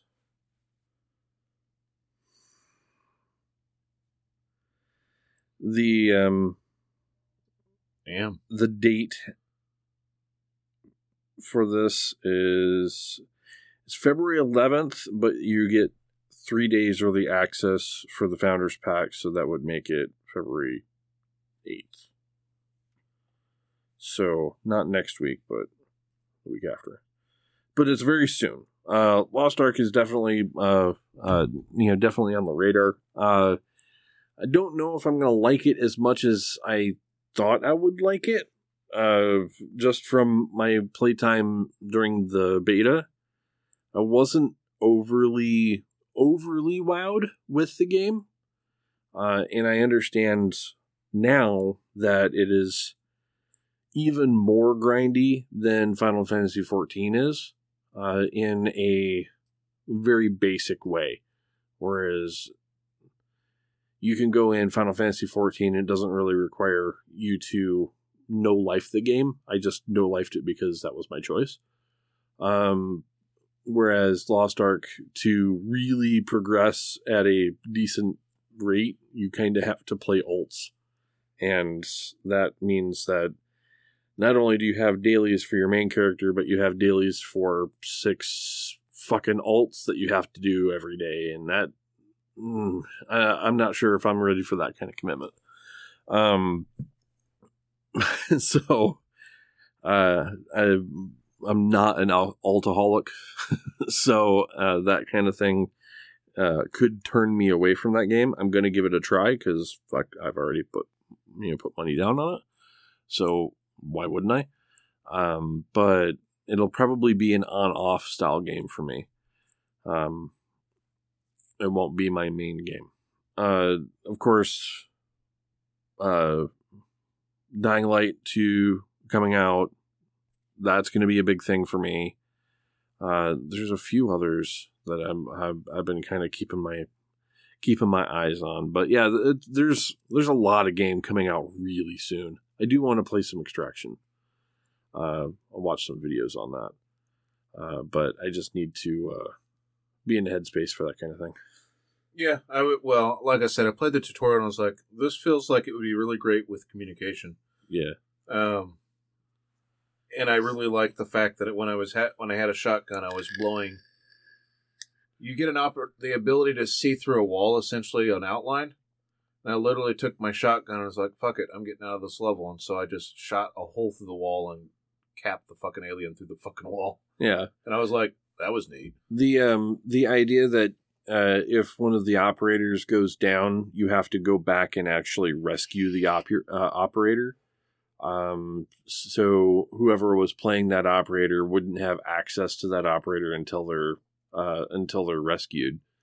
Uh, that's interesting. Um, it being a PVE game that basically takes all of the you know all the best bits from Siege uh, and puts it into a PVE style game. That that appeals to me. Um, I just don't know how.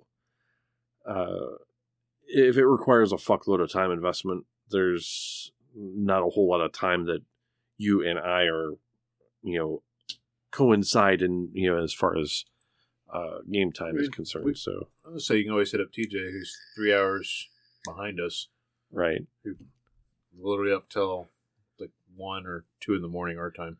yeah, it's it's just uh you know with co-op games I want to be able to have my experience and not necessarily feel like um I want to I want to accomplish something in a short period of time, and I'm not sure if the extraction gameplay loop allows for that kind of thing. Yeah, I guess we find out. Um, Um, do we need to do a break? I think it's time for a break. All right, we'll be back.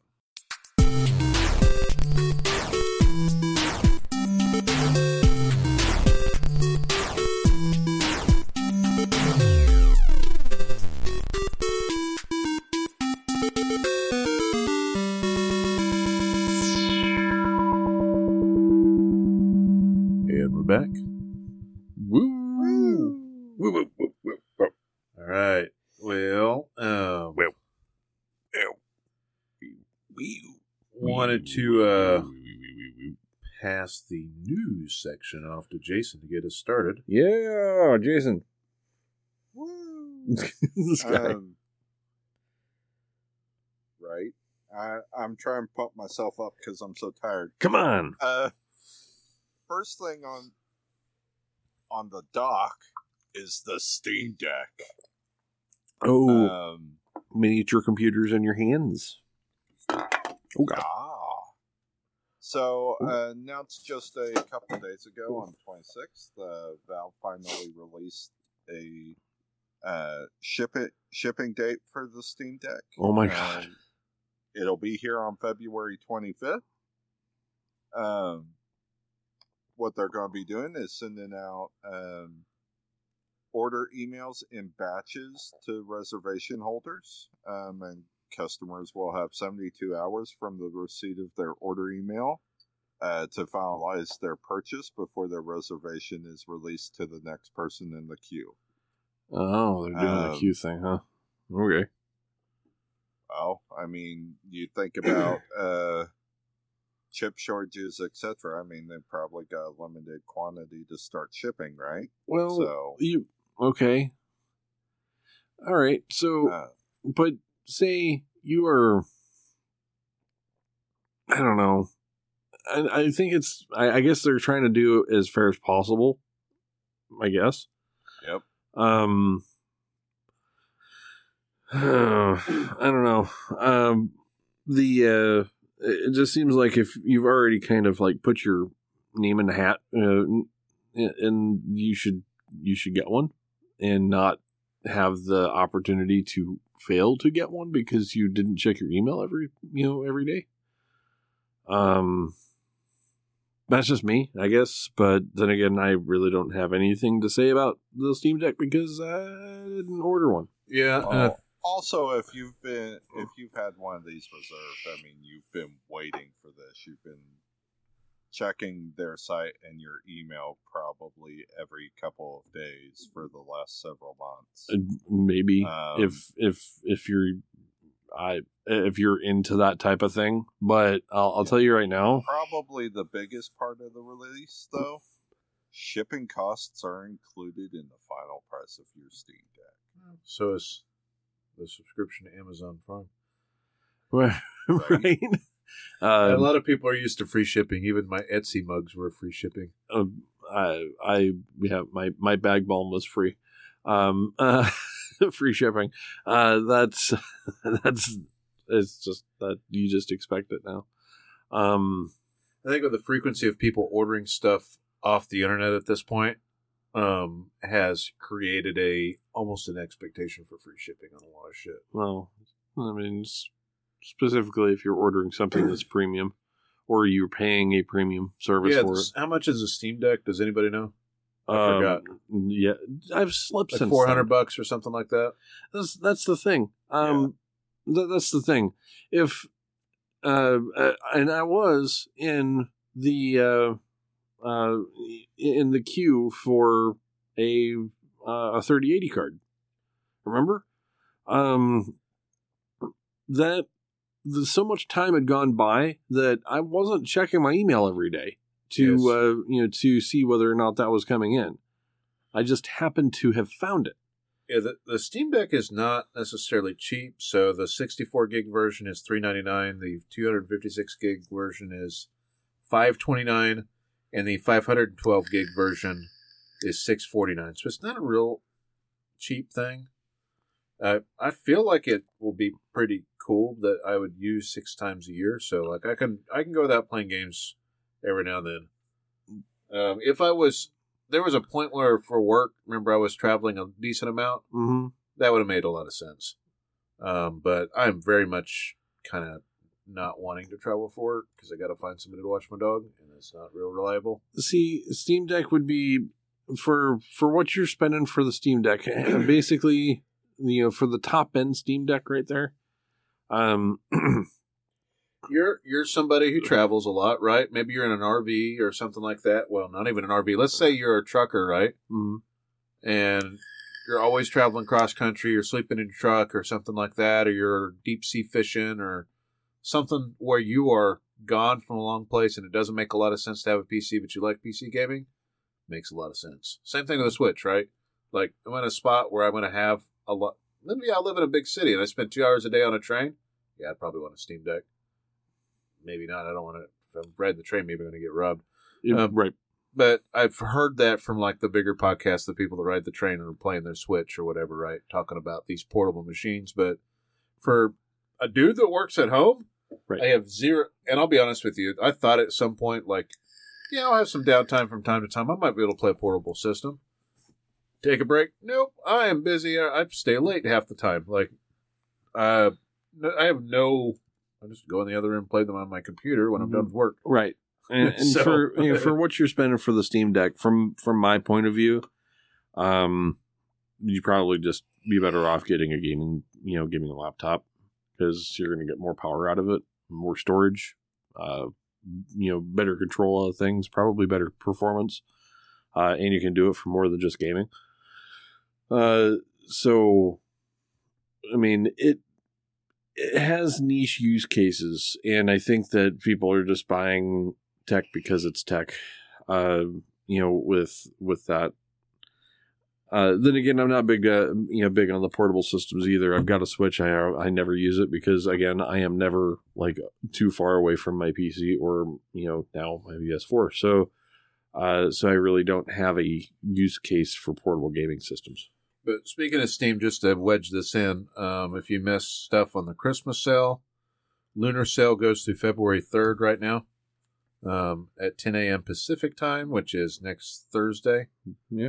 So if there's anything you're looking to pick up on the cheap that you missed, um, I keep kicking myself because I keep not buying Saints and Sinners Walking Dead VR.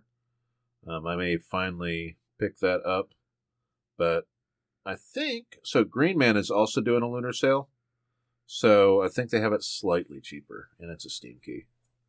But um, check both platforms. Like Green Man is a legit key seller that's not screwy. Just pay attention to the platform it's on. Right there are sometimes it'll say like Ubi, or sometimes it'll say um, Bethesda. Right, I think what did you get Doom on? Oh god, I get I got the Doom key on the fucking Bethesda launcher and it sucked balls and I really wish I had gotten it for fucking Steam, but Steam was like five dollars more and I because I was too goddamn cheap to do that, I had to deal with the fucking Bethesda launcher.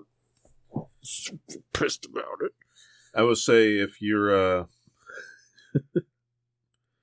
Yeah, it's not on sale. If you're looking for some super zombie survival, you ought to check out uh Project Zomboid It has shot to the top of the charts. I'm just going to kind of throw this out there as a weird random thing. Okay. I talked about it a little bit during the break. Um as something I was playing off and on. There's a shitload of systems in that game, even to the point of like creating your own like um like town essentially but that is a super grindy game um, that could give you a shitload of hours of gameplay if you're looking for something super survivally.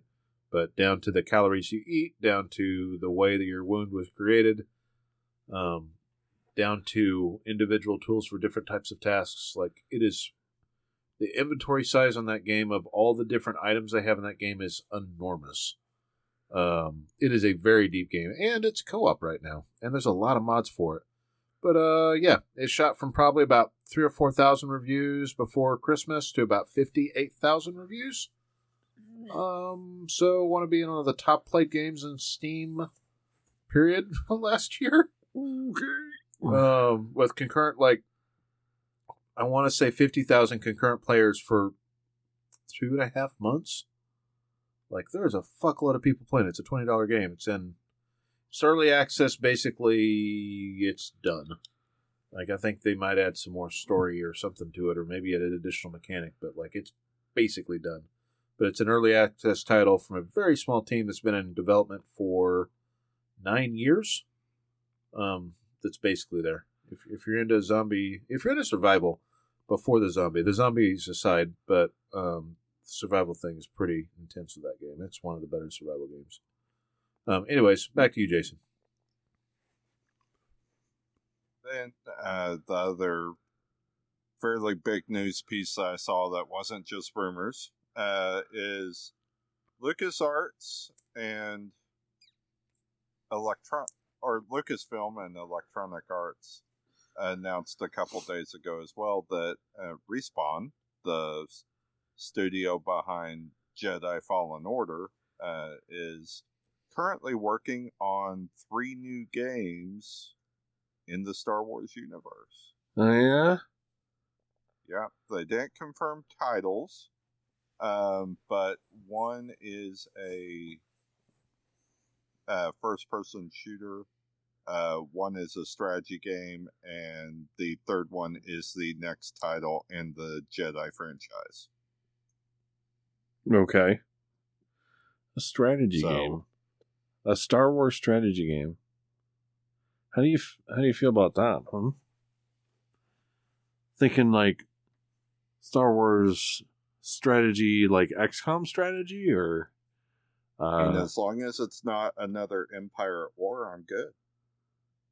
eh, yeah, that's probably true.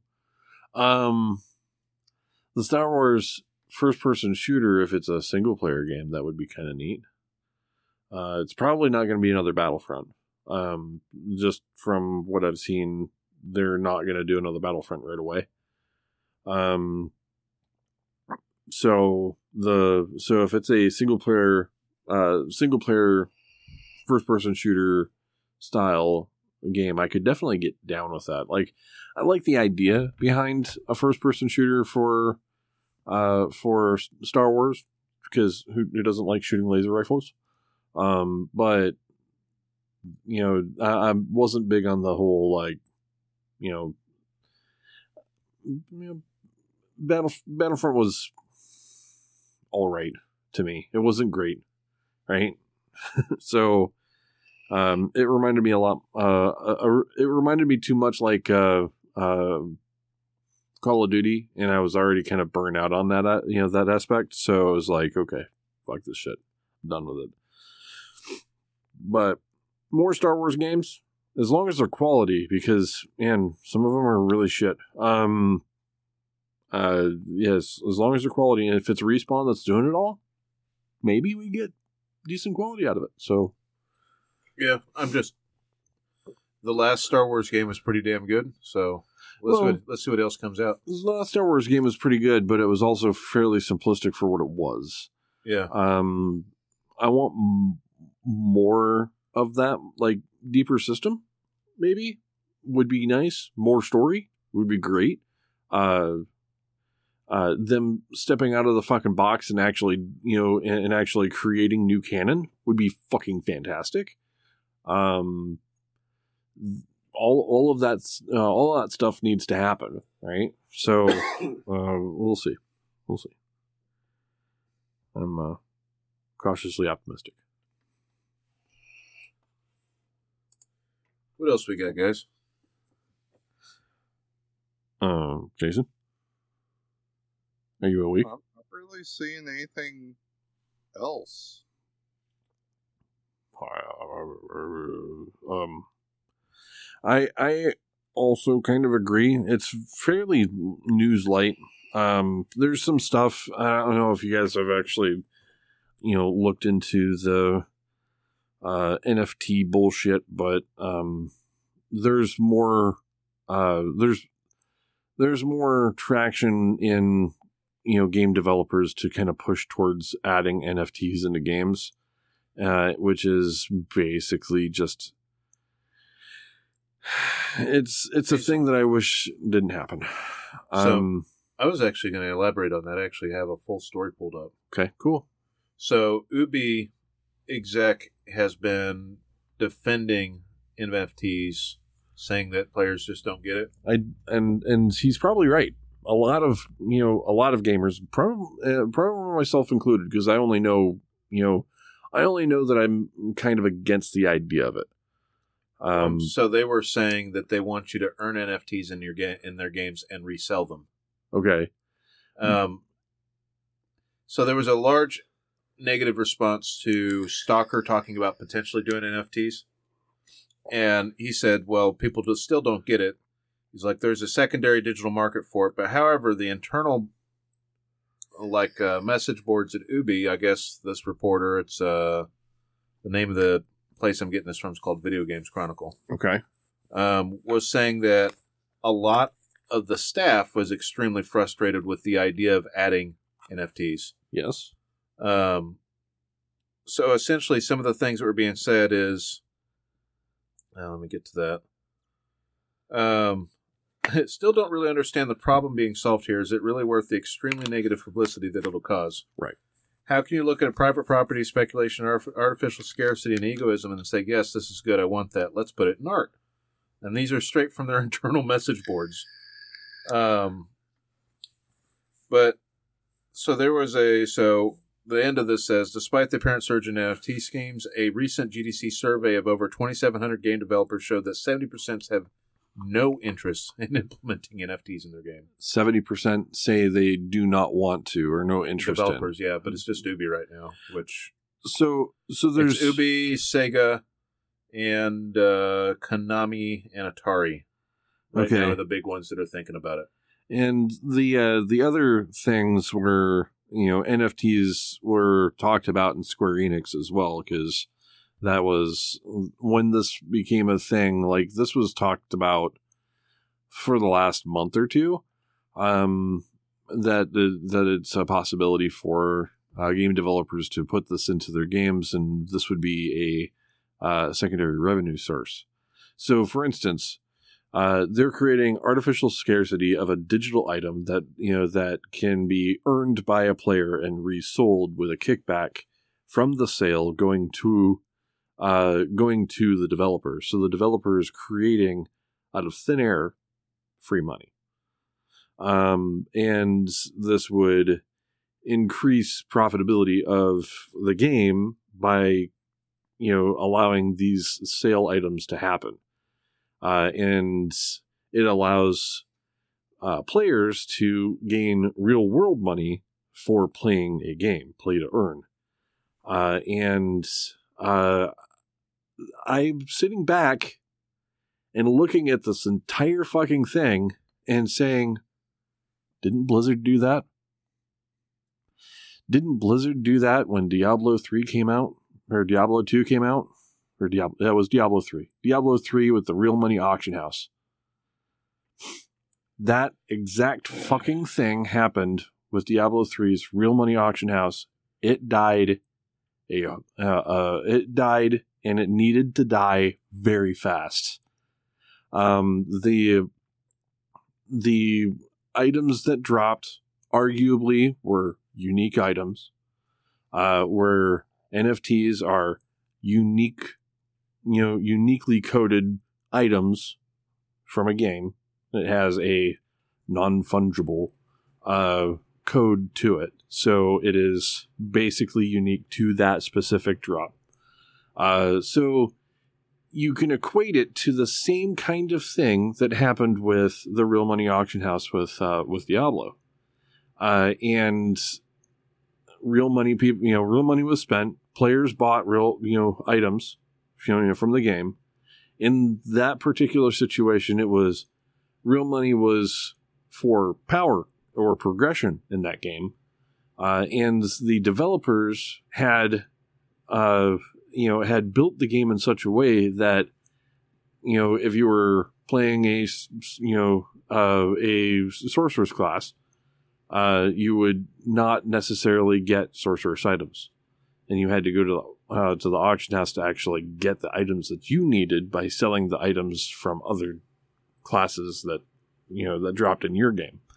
Uh, so you were uh, so there was a could be an artificial way to shuffle people towards that service and to encourage people to spend money in that service, which of course Blizzard got a kickback from that every soul, uh, every sale had a kickback. Yeah, and then what they're probably doing is seeing that oh well, there might be some people that wouldn't normally play our game play this game to earn NFTs to get money, which is not the loop that I want to see propagated. Well, th- uh, the thing is, is if you uh, extrapolate out and say you're not, you know, you're not buying anything that you know gets power. For instance, in Final Fantasy 14, you could get um, mounts or um, or uh, cosmetic items or you know things of that nature. They don't provide power in the game. They just provide a you know a, a way to augment your character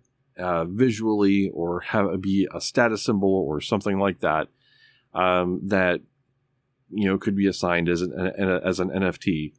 Um, but you would have a subset of players that would play the game just for those drops. They wouldn't play the game for anything else. They would play the game just for those drops. They would make a small business out of actually farming those drops and selling it. And you're now playing a game for income. Uh, and that is, that crosses a line for me because when I play a game, I don't want to think about that game as a job. That's Well, the that whole reason. Me, that brings me back to the late '90s, early 2000s when Diablo first became a thing, right. and I had an uncle that sold items on eBay that he got in Diablo. Diablo 2, uh, you know, Yeah. the Diablo 2, uh, uh, you know, black market auction house. Uh, I remember that. Yeah, and this Um, is so. This was his weird ass fucking job. Was he was unemployed, and this is what he was doing was playing a shitload of Diablo. And I never played it to sell shit on eBay, but I just played it, and I was like, "What are you doing? People pay money for this?" Yes. I was like, "Yeah, I'm just gonna play the game." Full rune sets used to go for fucking real money. I remember uh, uh, a full rune set of, you know, or a full, like a full set of runes and a full set of gear used to, uh, you know, used to be crafted together, and then you could sell that for like fucking two or three hundred dollars because they had like a zero point one percent chance to drop, and you know, and that was Well- craziness. My family, this person was playing Diablo like ten hours a day, and he was making about six hundred bucks a week. Right. And that was his job, which was like, this is so fucking dumb. It, it it's that is the thing that Like, was what I made the wanted to get same away money. from. We made the same amount of money with me being in college, working part time, and doing web pages on top of that, hmm and going to school and playing video games that I played for fun. He did as a full time job and made close to the same amount of money. He made a little bit more than I did, Mm. but like it seems super soul sucking and dumb. It it really does, and it kind of you know, and, and when you think of it, when you think of it like Chinese farmers, you know, Chinese gold farmers. That's just like the meme name for it, but it's not necessarily just Chinese people. No, initially Um, that was World of Warcraft. yeah. it was uh, people playing super grindy things to make gold to sell you gold. And you get Right. a message, and they'd be like, "Do you want so much gold for like thirty bucks?" Right, exactly. That i mean, that's that's the thing. The black market still exists. This is a way for you know for the um, uh, for the developers to actually control that market, and in that way, uh, they've already put into the terms of service that uh, you know in most games that illegal gold selling is illegal because it's you know it's against the terms of service for those games but if the uh, uh, but it's okay if the developer actually builds it into the game, right? Um, and that goes into like the whole WoW token thing, or the uh, uh, or the uh, the Eve Plex fucking tokens, where you could buy you know in game you know ISK for fucking uh, you know real world game time codes and shit like that. Uh, and people engage in that. You know, there's people who will buy power that way. Uh, no matter how much you uh, you look at it, it's not gonna be a good thing if NFTs actually get uh, you know put into a game because there's going to be a uh, a subset that will take that as a income opportunity and that will be their entire life. Uh, and there will be people who will take advantage of that you know you know of that system not to mention that it's obviously a cash grab because developers who build that into their games obviously are getting a kickback off of something that was randomly and digitally created and didn't take any fucking effort out of the you know f- you know from their team t outside of the uh the initial build of the system. An algorithm created the code and they're going to get you know they're going to get paid off of it. I don't like that at all Right. Well, do we have anything else? i don't um No, um i don't at all and i know that i would really like to actually get to uh playing some games tonight so Well, Jason, where can you find us? Find us at tiltcast.com. Find us on Facebook and twitter.com slash tiltcast. Our YouTube channels, youtube.com slash real tiltcast. Search for us on iTunes and Spotify. Subscribe. Find some friends of the show. We got Cabbage KBG. We've got For the Love of Gaming. We've got NoQuarters.net, BMFcast.com, and TVGP.tv. They play soul style games. And with that, it's the end of the show. All right. Peace.